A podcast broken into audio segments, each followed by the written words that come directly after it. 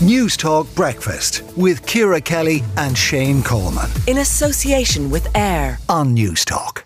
Really interesting piece in the Indo today. Uh, the parents of children from St Kevin's Primary School in Greystones, County Wicklow, have signed up to a code to hold off on buying their kids a smartphone. So basically, everyone signed up saying we're not going to get our kid a smartphone while they're in primary school. Alex Cooney, CEO of CyberSafeKids, good idea? Yeah, I do think it's a good idea because I think we're seeing so much uh, smartphone use and ownership, even at primary schools. So we start to see it really from about third class up that children in the class will have their own smartphone. So I think we do really need to think about when is the right time and whether we can hold off a bit longer. And certainly peer pressure comes into it. Yeah, mean, and lots of people getting in touch here saying secondary school teacher here, our school has a ban on phones. Every school should enforce a no phones policy. This is a little bit different. I like the idea of that because it's kind of easy to ban phones, but they're going further. Parent, they're actually getting parents to sign up to say, "I'm not going to get a, a smartphone for my kid."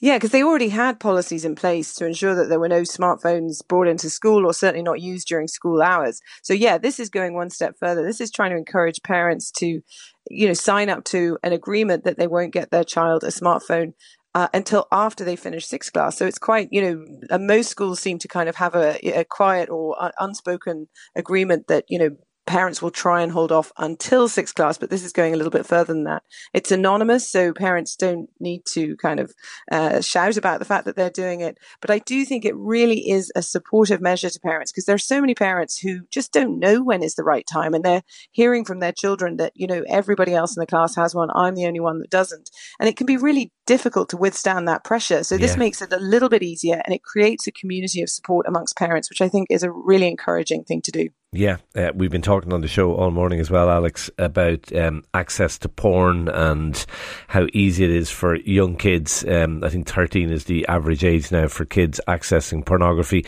and I suppose something like this would be uh, would be a big help in relation to that. Well, I mean, unfortunately, even younger than 13, yes, that might be the average age, but yeah. certainly a study in 2016 showed that 28% of 11 to 12 year olds had seen porn. And nearly of all the children surveyed in that, it was a thousand kids aged between 11 and 16, and 94% of them had seen it by the age of 14. So the vast, vast majority had seen it by that stage. So yeah, it is deeply concerning and how this impacts on, on, you know, young developing minds. So I think we do have to think about the, the, the power that comes with uh, a smart a smart device ownership, and it isn't obviously just phones. It's there's also tablets and games console, consoles. But the the point I suppose about the phone is it is just that bit more portable. You can put it in your pocket. Oh, totally. Uh, I, am just wondering. Like I'm, I'm look. I think it's a great idea, uh, but I'm just wondering: is there is there a danger that if you prohibit something, or certainly the kids will see it as prohibiting something, that you make it more desirable, and then I don't know when they get it, uh, once they finish primary school, they'll go mad with it. So I, I, is there any danger of that? I think what we need to be talking about is is you know readiness. When are children you know ready to take on this take this on, and also when are parents ready for the responsibility that comes with it? And as I said, it's not just about smartphones. You know, we're seeing tablets and games consoles, you know, they're hugely popular, more popular with the eight, nine, 10 year olds than, than smartphones for sure. Um, but they also have tremendous power in terms of what, what children can access on them.